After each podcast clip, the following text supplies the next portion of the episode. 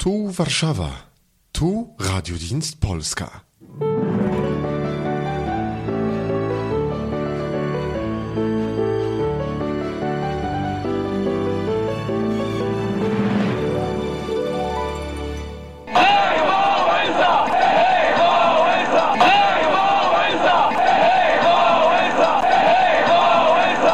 Guten Tag, meine Damen und Herren. Seien Sie herzlich willkommen zu den Themen der Woche von Radiodienst Polska aus Warschau.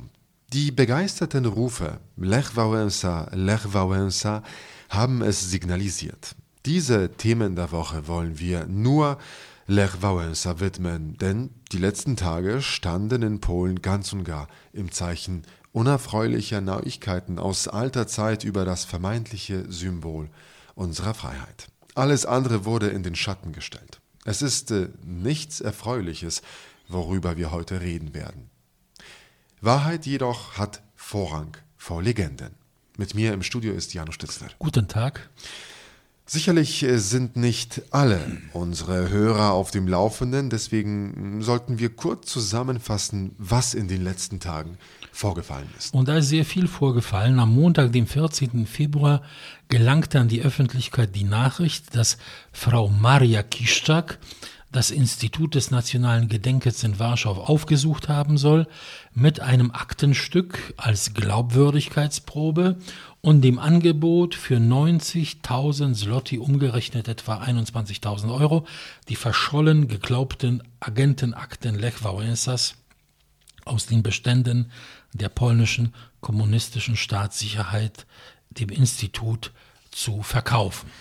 Maria Kiszczak ist die Witwe des am 5. November 2015 verstorbenen Generals äh, Czesław Kiszczak, des ehemaligen langjährigen Chefs äh, der polnischen Stasi und engsten Mitarbeiters General Jaruzelskis.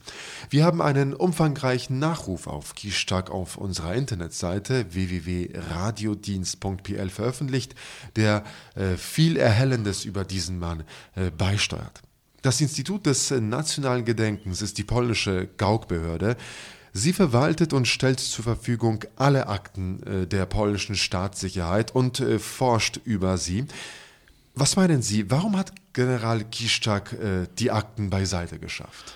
Ähm, vielleicht um ein dickes Faustpfand in der Hand zu haben, auf alle, für alle Fälle oder um die Akten vor der Vernichtung zu retten. Die, das zweite könnte ein wichtiger Grund gewesen sein. Das werden unsere Hörer einsehen, wenn sie diese Sendung zu Ende gehört haben. Genau wissen wir das nicht. Jedenfalls waren die Akten nicht äh, der Privatbesitz des Generals. Sie befanden sich in seinem Haus widerrechtlich, denn so will es das Gesetz. Ihr Platz ist im Institut des nationalen Gedenkens. Deswegen wurde im Haus der Kiszczaks in Warschau umgehend eine Hausdurchsuchung angeordnet und es wurden insgesamt 50 Kilogramm verschiedenen Aktenmaterials beschlagnahmt. Ab Montag, dem 21. Januar, werden diese Papiere nach und nach im Lesesaal des Instituts in Warschau zugänglich gemacht. Neben den Wałęsa-Dokumenten sind es äh, halbpersönliche Briefe an Kiszczak aus seiner Amtszeit als kommunistischer Stasi-Chef und Innenminister, seine Aufzeichnungen zu verschiedenen Themen, die man bis jetzt, äh, das konnte man alles bis jetzt einsehen. Bald werden wir auch, äh, glaube ich, den Rest kennenlernen. Und Frau Kiszczak? Sie konnte sich doch ausmalen, wie ihr Gang zum äh, Institut des nationalen Gedenkens enden wird. Man wundert sich aber offensichtlich nicht. Äh, sie macht einen ziemlich naiven, etwas verworrenen, weltfremden Eindruck. Ihr Mann hat sie offensichtlich äh, von allem ferngehalten. Sie hat wie unter einer Käseglocke gelebt. Garten, Haushalt, Familie. Sie sagte, sie brauchte das Geld, um eine steinerne Grabplatte für ihren Mann anbringen zu lassen auf dem Friedhof und um die Krankenschwester, die ihren Mann gepflegt hat, äh, zu bezahlen. Jedenfalls hat Frau Kiszczak eine politische Atombombe gezündet, denn den endgültigen Beweis geliefert, dass Lech Wałęsa, was er stets vehement bestritten hat, eine Zeit lang als bezahlter Zuträger der kommunistischen politischen Polizei war und seine Arbeitskollegen aus der Danziger Werft verraten hat. Er ist als ein beharrlicher Lügner und als ein Politiker bloßgestellt worden, der auf eine geradezu kriminelle Art und Weise die Spuren seiner Schande zu beseitigen versucht hat. Wir wollen und können hier nicht die ganze Biografie Lech Wałęsas erzählen, aber an einige wichtige Stationen aus seinem Leben wollen wir dennoch kurz erinnern. Die Rufe äh, Lech Wałęsa, Lech Wałęsa haben uns hier in Polen stets begleitet während des langen friedlichen Kampfes gegen den Kommunismus. Lech Wałęsa war das Symbol, die Ikone dieses Kampfes seit 1980. Damals, am 31. September 1980, nach wochenlangen Streiks, gelang es den Arbeitern in Gdańsk zum ersten Mal im Ostblock, den regierenden Kommunisten ohne Blutvergießen die Zulassung von freien Gewerkschaften abzutrotzen. Der Werftarbeiter Lech Wałęsa stand an der Spitze dieser Bewegung und er war es, der den Sieg verkündete. Wir haben endlich unabhängige, sich selbst verwaltende Gewerkschaften. Wir haben das Streikrecht und weitere Rechte werden wir bald beschließen.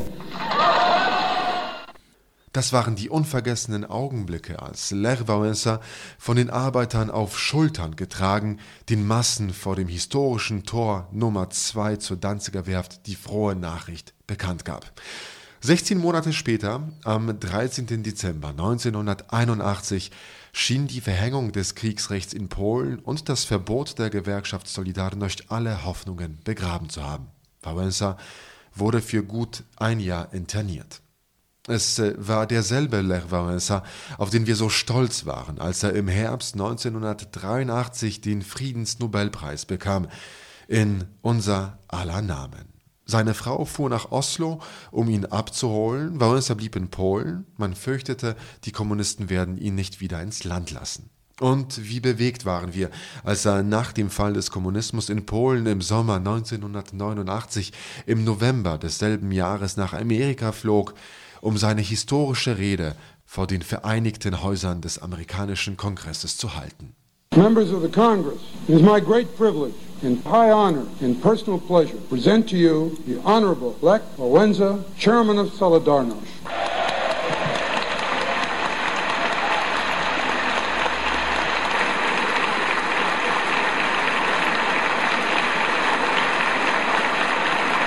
Panie Przewodniczący Izby Reprezentantów, Panie Prezydencie, Mr. Speaker, Mr. President, members of the Cabinet, distinguished members of the House and Senate. my, naród, We, the people,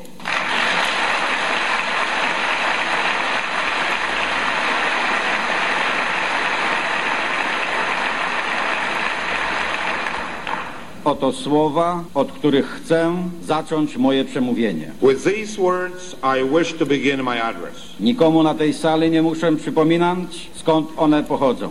I do not need to remind anyone here where these words come from. Nie muszę też tłumaczyć, że ja, elektryk z Gdańska, też mam prawo się nimi powoływać. And I do not need to explain that I, an electrician from Gdańsk, am also entitled to invoke them. Enorm waren die Hoffnungen im Dezember 1990, als er als Polens Staatspräsident feierlich vom damaligen Sejm-Präsidenten Mikołaj Kozakiewicz vereidigt wurde. Wysokie Zgromadzenie, po raz pierwszy w historii naszej ojczyzny Hohe Versammlung. Zum ersten Mal in der Geschichte unseres Landes ist ein Staatspräsident der Republik Polen in allgemeinen demokratischen Wahlen gewählt worden. Es ist ein Mann, der bereits in die Geschichte Polens eingegangen ist. Lech Wałęsa. Proszę członków Zgromadzenia Narodowego o powstanie. Ich bitte die Mitglieder der Nationalversammlung, sich zu erheben. Obejmując urząd prezydenta Rzeczypospolitej Polskiej, przysięgam uroczyście narodowi polskiemu, Gemäß dem Willen des Volkes trete ich das Amt des Präsidenten der Republik Polen an und schwöre feierlich, dass ich den Bestimmungen der Verfassung treu bleiben, die Würde des Volkes, die Unabhängigkeit und die Sicherheit des Staates unbeugsam wahren werde und dass das Wohl des Vaterlandes und das Wohlergehen der Staatsbürger mir immer die höchste Pflicht sein werden. So wahr mir Gott helfe. tak mi dopomóż Bóg.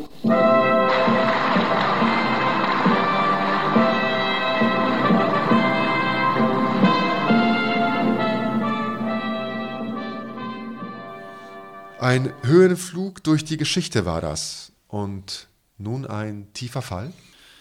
Ja, es ist ein tiefer Fall aus vielerlei Gründen. Lech Wałęsa verlor knapp die Präsidentschaftswahlen im Jahr 1995 und ist seitdem, also seit 21 Jahren, im politischen Abseits gelandet. Er hat es nicht geschafft, sich in einen weisen, zurückhaltenden, älteren Staatsmann zu verwandeln.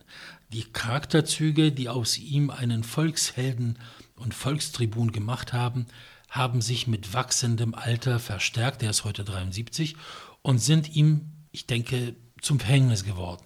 Seine Sprunghaftigkeit, seine extreme Ich-Bezogenheit, sein Hang zum Lavieren, seine Schlitzohrigkeit, auch seine wachsende Arroganz gepaart mit extremer Geldsucht und einem Hang zum Auftreten und sich fotografieren lassen in manchmal geradezu grotesken Aufmachungen und Posen haben seine Autorität in Polen weitgehend ruiniert. Aber er hat auch seine Fürsprecher. An diesem Sonnabend wird es sogar eine Pro-Wałęsa-Demonstration geben. Gewisse Teile des linksliberalen Lagers, vor allem das Milieu um die Gazeta Wyborcza, stehen äh, zu ihm, weil er für sie die Ikone der Gegnerschaft zu Jarosław Kaczynski ist und ein wichtiges Symbol der bedingungslosen Versöhnung und Verflechtung eines nicht kleinen Teils der alten Solidarność-Eliten, des Solidarność-Lagers mit den Kommunisten. Das war die nationale Versöhnung, die sie praktiziert haben. Äh, aber nach den letzten Aktenfunden und in Anbetracht der enormen Arroganz, die Wałęsa an den Tag legt, ist die Sache, ihn zu verteidigen, ziemlich aussichtslos aus meiner Sicht. Darüber werden wir, denke ich, noch sprechen.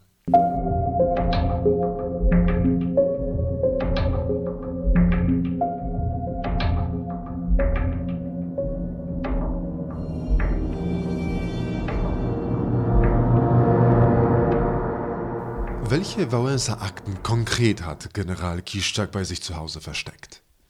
Es sind zwei Mappen. Die eine zählt 183 Blatt und das ist die IM Personalakte Wałęsas. Die zweite Mappe zählt 576 Blatt und das ist Wałęsas IM Arbeitsakte. Hm, was ist der Unterschied? In der Personalakte sind alle Informationen über den Agenten, den informellen Mitarbeiter versammelt. In der Arbeitsakte alle seine Berichte, Geldquittungen, Aufträge, die ihm erteilt wurden und so weiter. Ist eine Fälschung ausgeschlossen? Äh, die Archivare des Instituts des nationalen Gedenkens, und das sind Leute mit enormer Erfahrung, und alle Wissenschaftler, die diese Akten eingesehen haben, darunter führende Historiker, die sich in Polen mit den Stasi-Archivalien beschäftigen, solche wie Professor Andrzej Paczkowski, Professor Andrzej Frischke, beide eher als sehr Wałęsa-freundlich bekannt, sowie Professor Sławomir Zenskiewicz und Dr. Piotr Gontarczyk, beide haben Wałęsa bereits 2008 in ihrem Buch anhand von unzähligen indirekten Beweisen seiner Stasi-Tätigkeit überführt. Sie alle hegen an der Echtheit der Dokumente keine Zweifel. Dennoch, es soll noch graphologische Untersuchungen geben. Das fast 800 Seiten dicke Buch von Zinskiewicz und äh, Gontarczyk von 2008 hat den beiden Autoren sehr viele Unannehmlichkeiten gebracht. Es hagelte Proteste. Die Gazeta Wyborcza organisierte äh, eine regelrechte Kampagne gegen das Buch. Zinskiewicz musste das Institut des nationalen Gedenkens verlassen. Wałęsa drohte mit einer Verleumdungsklage, die er aber nie eingereicht hat. Ministerpräsident Donald Tusk schaltete sich im März 2009 ein. Er sagte, Zitat, ich und meine politische Umgebung unterstützen Lech Wałęsa, wenn er so schmerzlich und ungerecht angegriffen wird. Tusk drohte dem Institut des nationalen Gedenkens die staatliche Finanzierung zu kürzen. Er rief die Historiker des Instituts auf, äh, sie sollen die Mittel nicht missbrauchen, sie werden die öffentlichen Gelder in Zukunft nicht nutzen können, wenn das so weitergeht. Mit äh, solchen Drohungen äh, sollte gewährleistet sein, dass, dass Wałęsa als Ikone sich außerhalb jeglicher Kritik befindet. So war das. Äh Umso mehr erleben heute die beiden Wissenschaftler, Professor Zenskiewicz und Dr. Gontarczyk, eine späte Genugtuung.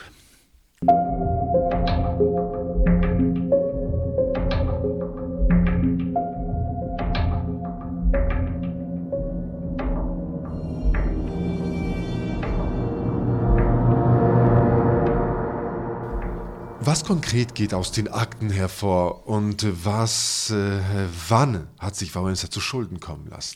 Das ist eine sehr knappe Frage, die wir jetzt noch äh, eine Zeit lang bis zum Ende dieser Sendung erörtern wollen. Äh, die Geschichte beginnt am 14. Dezember 1970. Auf den Tag genau, also vor 46 Jahren. An dem Tag es war ein Montag, brachen in den polnischen Küstenstädten Szczecin, also Stettin, Słupsk, Stolp, Gdynia, äh, Gdańsk, Danzig und Elbląg-Elbing Massenstreiks und schwere Unruhen gegen die gerade von den kommunistischen Machthabern verkündete drastische Lebensmittelpreiserhöhung aus. Es war eine regelrechte Arbeiterrevolte. Die Unruhen dauerten gut vier Tage. Es gab insgesamt an die 80 Tote. Hierzu kann ich äh, sehr unseren Nachruf schlechter wieder erwarten auf äh, den im, Oktober letzten Jahres verstorbenen Stanisław Kociołek, Parteichef in Gdańsk in jener Zeit, empfehlen, äh, wo man viel über diese Ereignisse nachlesen kann. Mitglied im Streitkomitee der Danziger Linienwerft war zu jener Zeit, im Dezember 1970, unter anderem ein sehr rühriger Elektriker, der damals 27-jährige Lech Wałęsa. Ab dem ersten Tag der Unruhen gab es massenweise Festnahmen. Allein in Gdańsk waren es über 1000 Personen.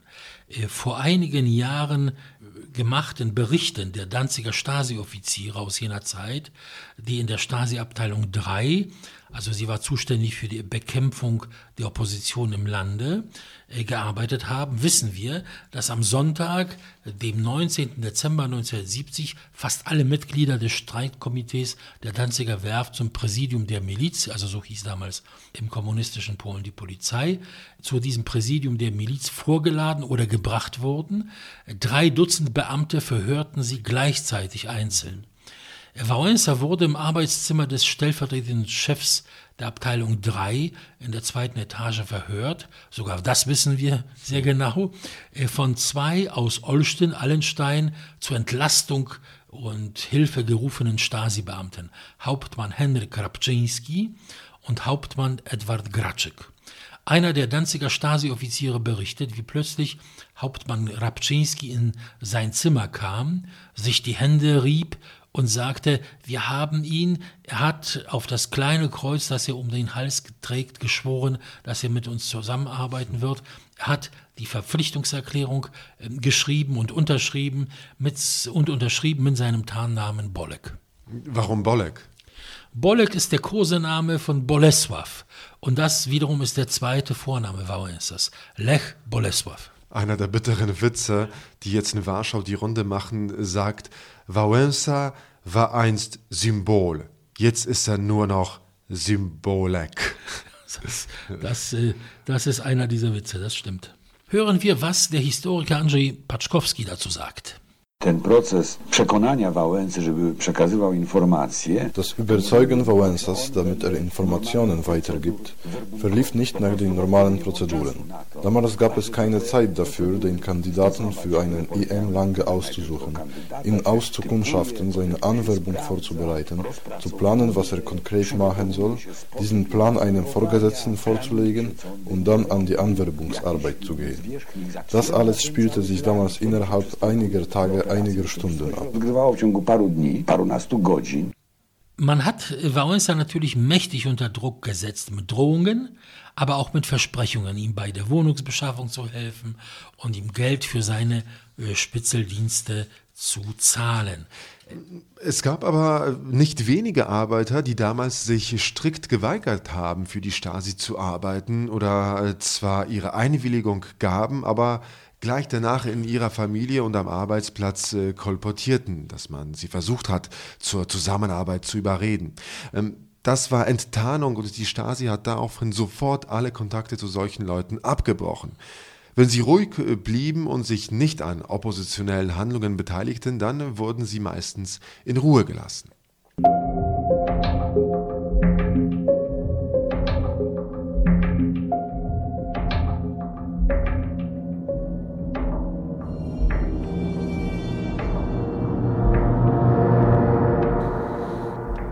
Stasi-Offizier, auf den wir uns schon berufen haben, hat, wie er, wie er sagt, sofort nach der Anwerbung Wałęsas entsprechend äh, den Stasi-Regeln und Vorschriften die IM-Personalakte Bolek angelegt und in allen Stasi-Archiven im Land Informationen und Dokumente über Wałęsa angefordert, wenn es welche gibt. Von der Militärstaatssicherheit in Warschau bekam er eine Mappe, die belegte, dass Wałęsa während seines äh, Militärgrunddienstes als IM-Spitzel der Armeestaatssicherheit über das Geschehen in seiner Einheit berichtet hat. Diese Zusammenarbeit mit ihm sei nach, sei nach dem Ende seiner Militärzeit beendet worden. Unter dem Datum 29. Dezember 1970 sind im Registrierbuch der Danziger Stasi zehn neue IMs eingetragen. Unter der Nummer 12535 lesen wir IM Bolek. Die Stasi war damals sehr aktiv in Gdańsk. Unter den insgesamt gut 2000 Festgenommenen bei den Unruhen vom Dezember 1970 in der Dreistadt Gdańsk, Gdynia und Sopot konnte die Stasi 140 Zuträger anwerben, davon 36 neue IMs in der Danziger Werft. In der Abteilung W4, äh, wo Wałęsa gearbeitet hat, gab es vier Spitzel mit den Tarnnamen Czarny, Włodek, Kollega und Bolek. Äh, man muss sich in die damalige Lage versetzen. Noch vor Weihnachten 1970 trat auf geheimen Geheiß der Russen aus Moskau und aufgrund der blutigen Unruhen in den Küstenstädten der damalige oberste Parteichef Polens Władysław Gomułka zurück.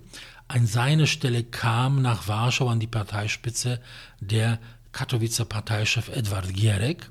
Aber an der Küste brodelte es weiterhin. Die Empörung unter den Arbeitern über das brutale Vorgehen der Miliz und der Militärs gegen sie war enorm. Äh, die Lebensmittelpreiserhöhung wurde erst Mitte Januar 1971 zurückgenommen. Die Versorgung war wie gewohnt schlecht.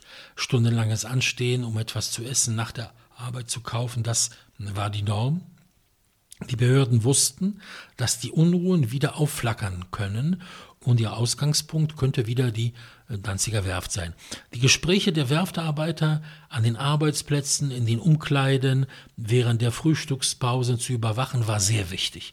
Die Atmosphäre in der Werft unter der Arbeiterschaft war sehr aufgeladen.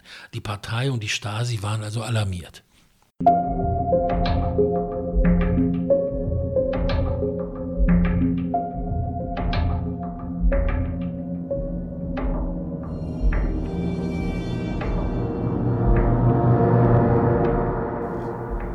Wir Wałęsas Stasi-Berichte aus jener Zeit lesen, dann fällt auf, dass er aus heutiger Sicht oft über Kleinigkeiten berichtete.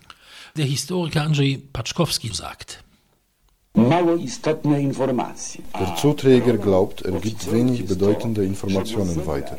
Die Stasi-Offiziere sollen sehr viele solche wenig bedeutenden Informationen sammeln, denn sie bilden die Grundlage für weiteres Handeln. Diese wenig bedeutenden Informationen konnten einen Menschen sehr einschüchtern.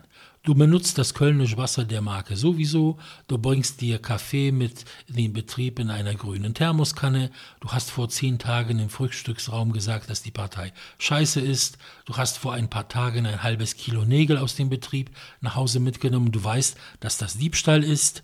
So äh, kann man Allwissenheit vortäuschen und äh, fast jeden mürbe machen. Aber dazu braucht man die Bollocks und die Kollegas und wie sie, wie alle die EMs in der Danziger Werft und woanders geheißen haben. Die handgeschriebene Verpflichtungserklärung Wałęsas ist zum ersten Mal publik geworden, aber wir haben auch eine ganze Sammlung von Wałęsas Spitzelberichten. Hier haben wir einen vom Januar 1971. In der Abteilung W4 werden handgeschriebene und maschinengeschriebene Flugblätter verteilt. Ein Anreißer von der Abteilung W4 versprach mir, diese Flugblätter zu kopieren. Ich weiß, dass er Zugang hat zum Kopierraum, weil dort ein Kollege von ihm arbeitet. Die Elektriker Jasiński Jan und Popieliński fragten mich, wie meine Meinung ist zu einem neuen Streik. Jasinski sagte mir, dass er eine Vorladung zur Miliz bekommen hat. Man sollte sich mit ihm zurückhaltend unterhalten, denn sonst kann er sich verschließen und nichts sagen wollen. Ich bin der Meinung, dass Jasinski einem der geheimen Streikkomitees angehört. Er vertraut mir und in der nächsten Zeit werde ich mehr Einzelheiten über ihn und seine Tätigkeit mitteilen können. Außerdem sollte man mich zur besseren Tarnung auch zur Miliz vorladen, sonst weckt das Misstrauen. In der Akte gibt es auch eine Reihe von Wałęsas Quittungen für erhaltene Stasi-Honorare. Ich quittiere den Erhalt von 1500 Zloty vom Mitarbeiter der Stadtsicherheit für Zusammenarbeit und gegeben Auskünfte Bolek. Wałęsas Ehefrau Danuta schrieb 2013 in ihren Erinnerungen mit dem Titel Träume und Geheimnisse, dass ihr Mann Anfang der 70er Jahre regelmäßig Geld im Lotto gewonnen hat. Äh, und sie dank dem eine Couch, einen Tisch, einen Fernseher, ein Radiogerät, eine Waschmaschine äh, gekauft haben. Zitat. Er spielt bis heute Lotto, aber der Herrgott lässt ihn nicht mehr gewinnen, weil er auch nicht zu gewinnen braucht. Er sagt immer, wenn es notwendig ist, dann habe ich im Lotto gewonnen. Jetzt gewinnt er nicht.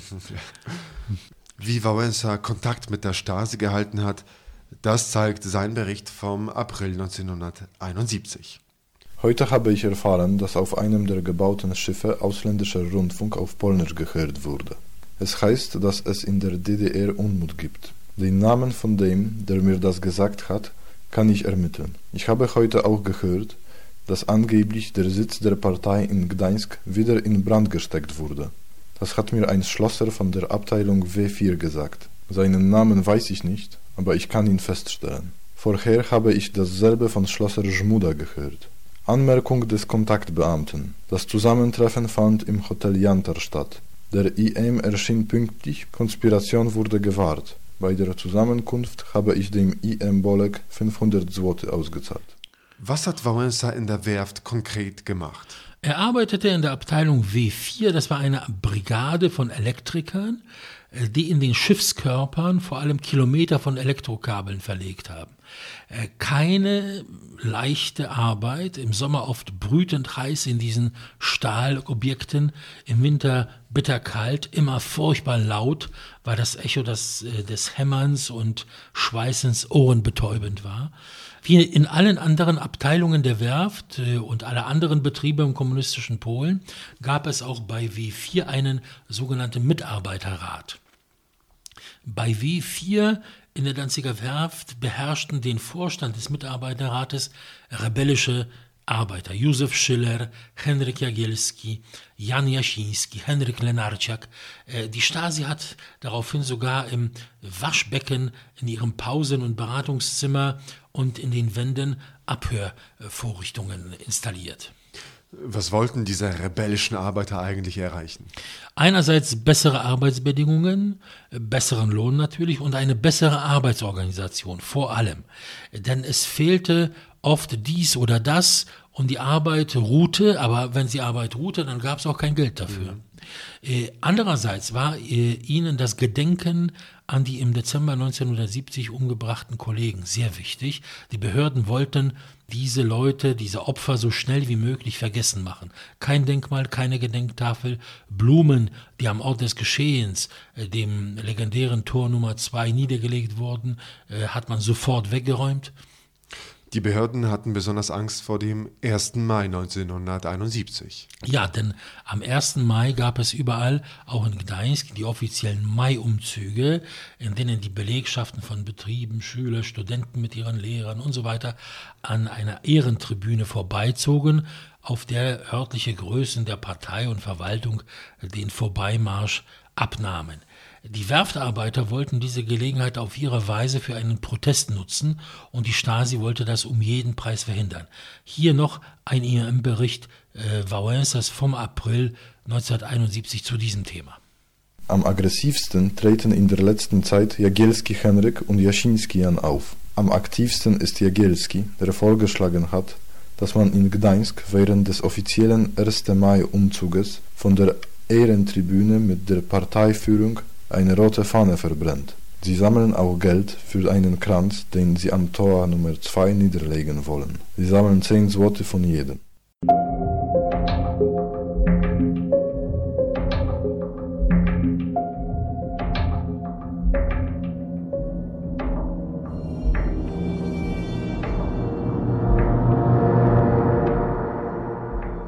Wie wirkten sich die IM-Berichte Wałęsas auf die Betroffenen aus?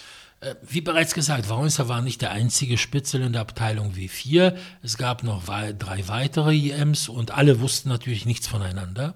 Wałęsas Anteil an den Repressalien gegen Schiller, Lenarczak, Jagielski, Jaschinski und andere lässt sich natürlich nicht genau messen. In den Akten der Danziger Stasi findet sich ein Maßnahmenkatalog gegen diese, wie es heißt, Aufwiegler.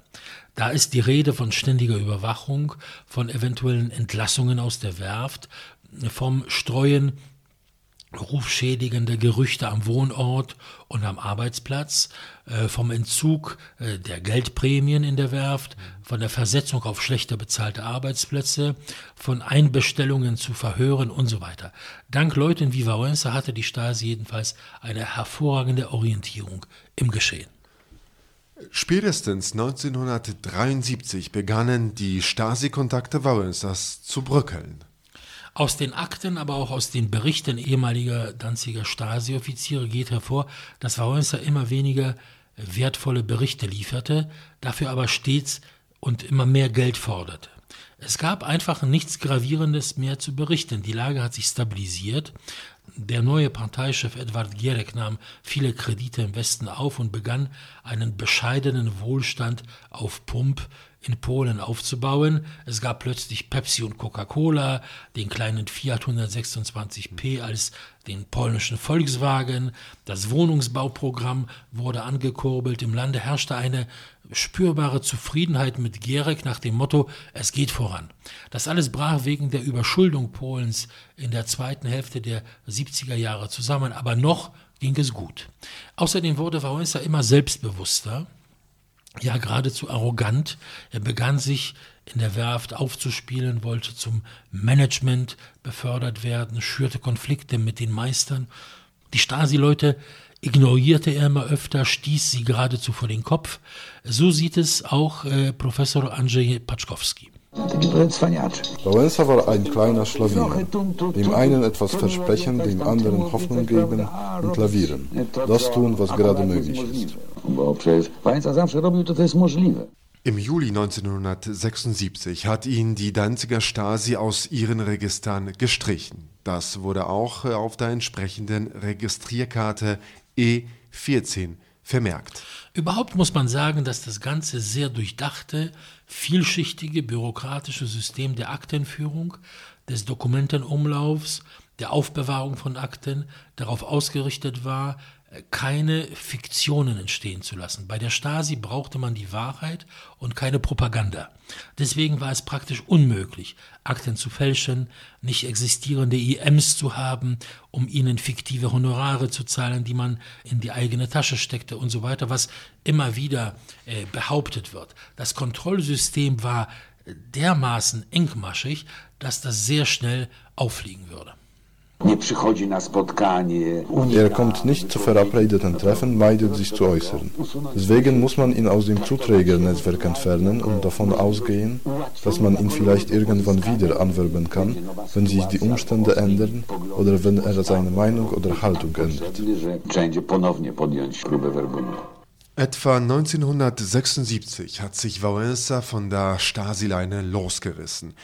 Er arbeitet jetzt in der Maschinenbaufirma Sremp, wird von der Stasi observiert. Im Oktober 1978 versuchten zwei Danziger Stasi-Majore, Czesław Wojtalik und Richard Rubinski, in dem Betrieb mit ihm diskret Kontakt aufzunehmen, um ihn wieder als IM zu gewinnen. Wałęsa schimpft sie aus und verbietet sich weitere Besuche.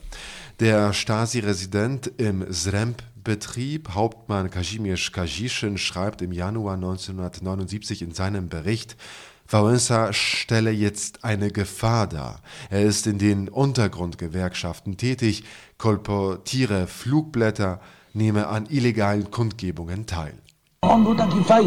Wałęsa war ein Kämpfer. Er wollte sich zeigen, rufen, sprechen. Seine Rede auf einer illegalen Kundgebung im Dezember 1979 ist hervorragend.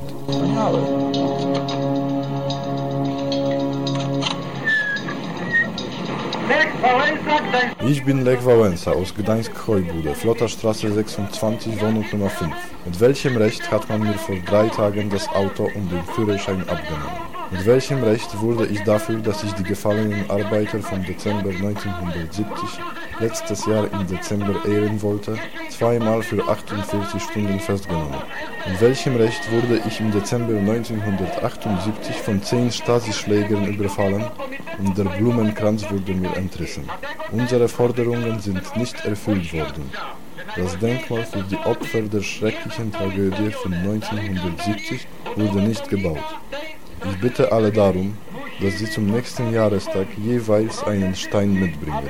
Wenn wir alle einen Stein mitbringen, dann werden wir das Denkmal ganz sicher errichten.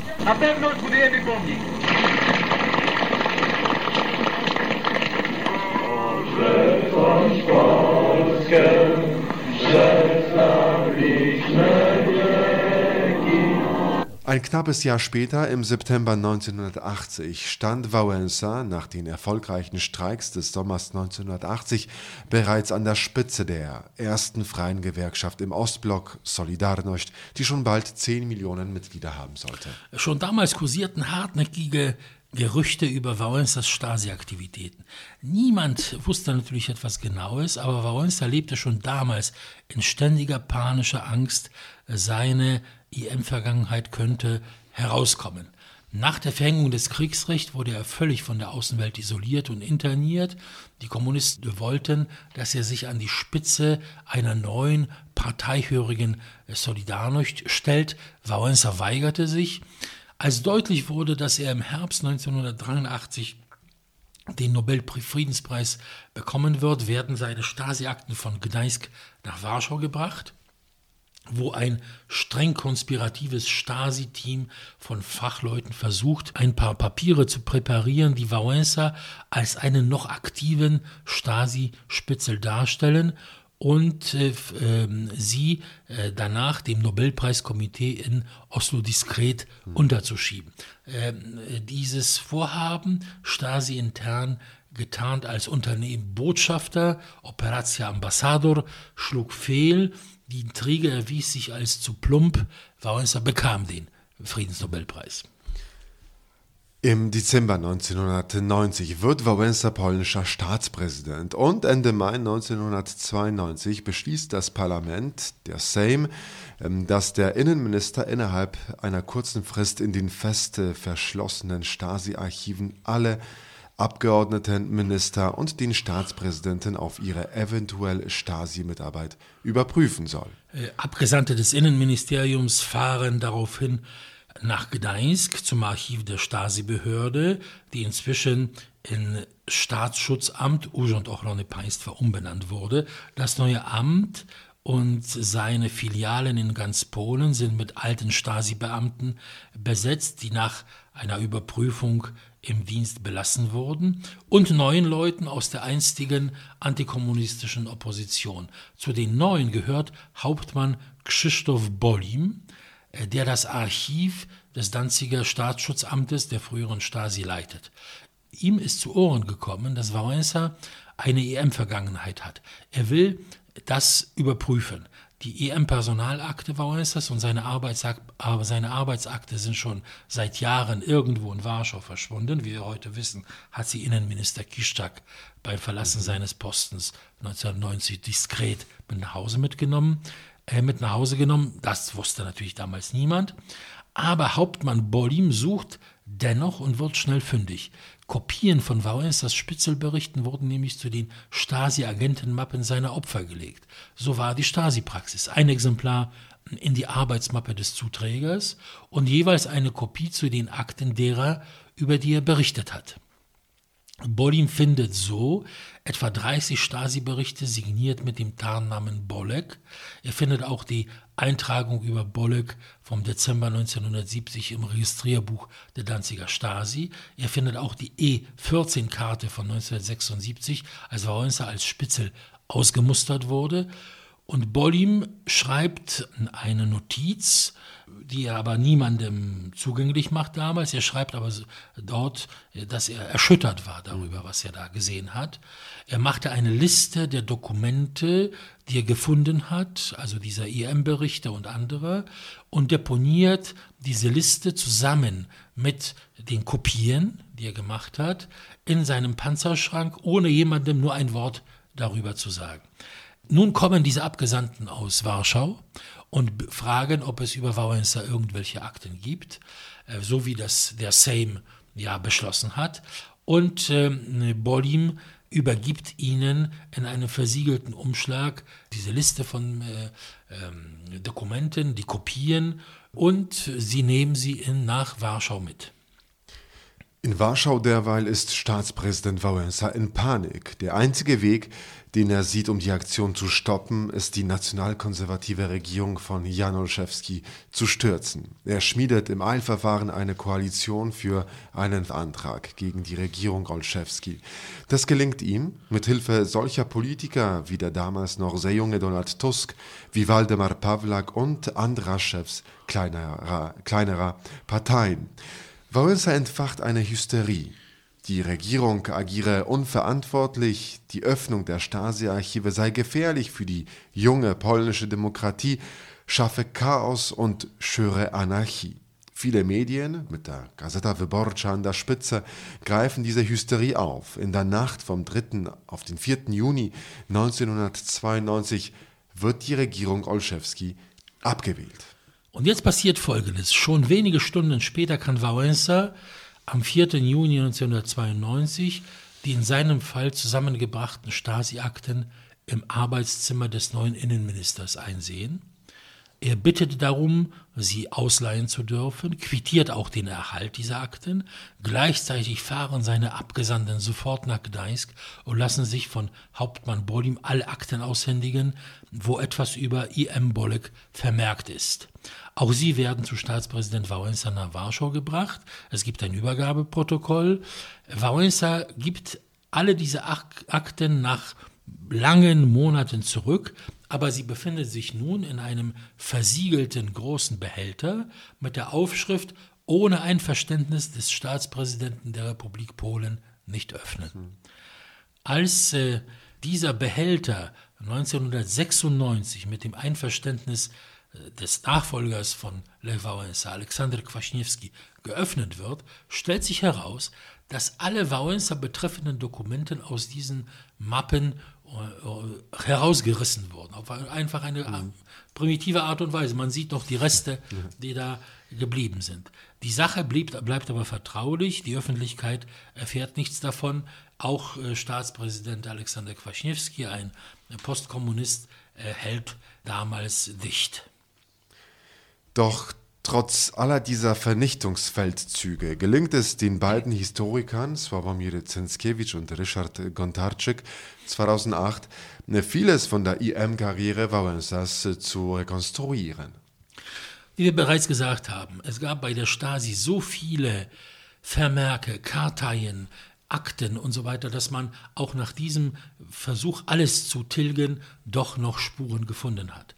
Und mit dem Aktenfund im Hause Kiszczak ist jedenfalls das Lügengebäude, das Lech Wałęsa so mühsam aufgebaut hat, jetzt endgültig eingestürzt. Der große Volkstribun erwies sich als ein sehr kleiner Mensch. Äh, er brauchte nur bei seinem Amtsantritt als Staatspräsident in einer Rede an die Nation die Wahrheit hm, zu sagen, auf seine späteren Verdienste verweisen und um Vergebung bitten. Äh, ich bin sicher und alle sind sicher, die Polen hätten ihm damals ganz bestimmt Vergebung gewährt. Und so verlief seine ganze Präsidentschaft zwischen 1990 und 1995, das wissen wir heute äh, erst, in Angst vor der Enttarnung. Deswegen umgab, umgab sich der eigentliche Antikommunist Wałęsa mit kommunistischen Militärs und Geheimdienstlern. Deswegen ver verließen ihn viele seiner engsten Solidarność-Berater, unter anderem die Brüder Kaczynski. Heute steht Lech Wałęsa da als eine der widersprüchlichsten Gestalten in der neuesten polnischen Geschichte, als Held, Ikone und Symbol und zugleich als Lügner und zwielichtiger Schlawiner. Das war für ihn ein Schandfleck, den er wegwischen wollte, den er vergessen wollte, die Erinnerung an ihn vernichten wollte. Es gibt nichts Menschlicheres, als etwas, was schlecht war, vergessen zu wollen. So, das war's, meine Damen und Herren, für dieses Mal in den Themen der Woche von Radiodienst Polska. Aus Warschau verabschieden sich von Ihnen Janusz Stützner und Joachim Ciecierski. Auf Wiederhören. Do usłyszenia.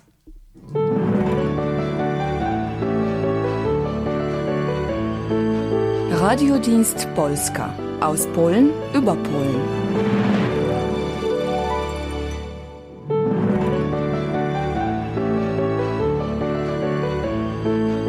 Radiodienst Polska aus Polen über Polen.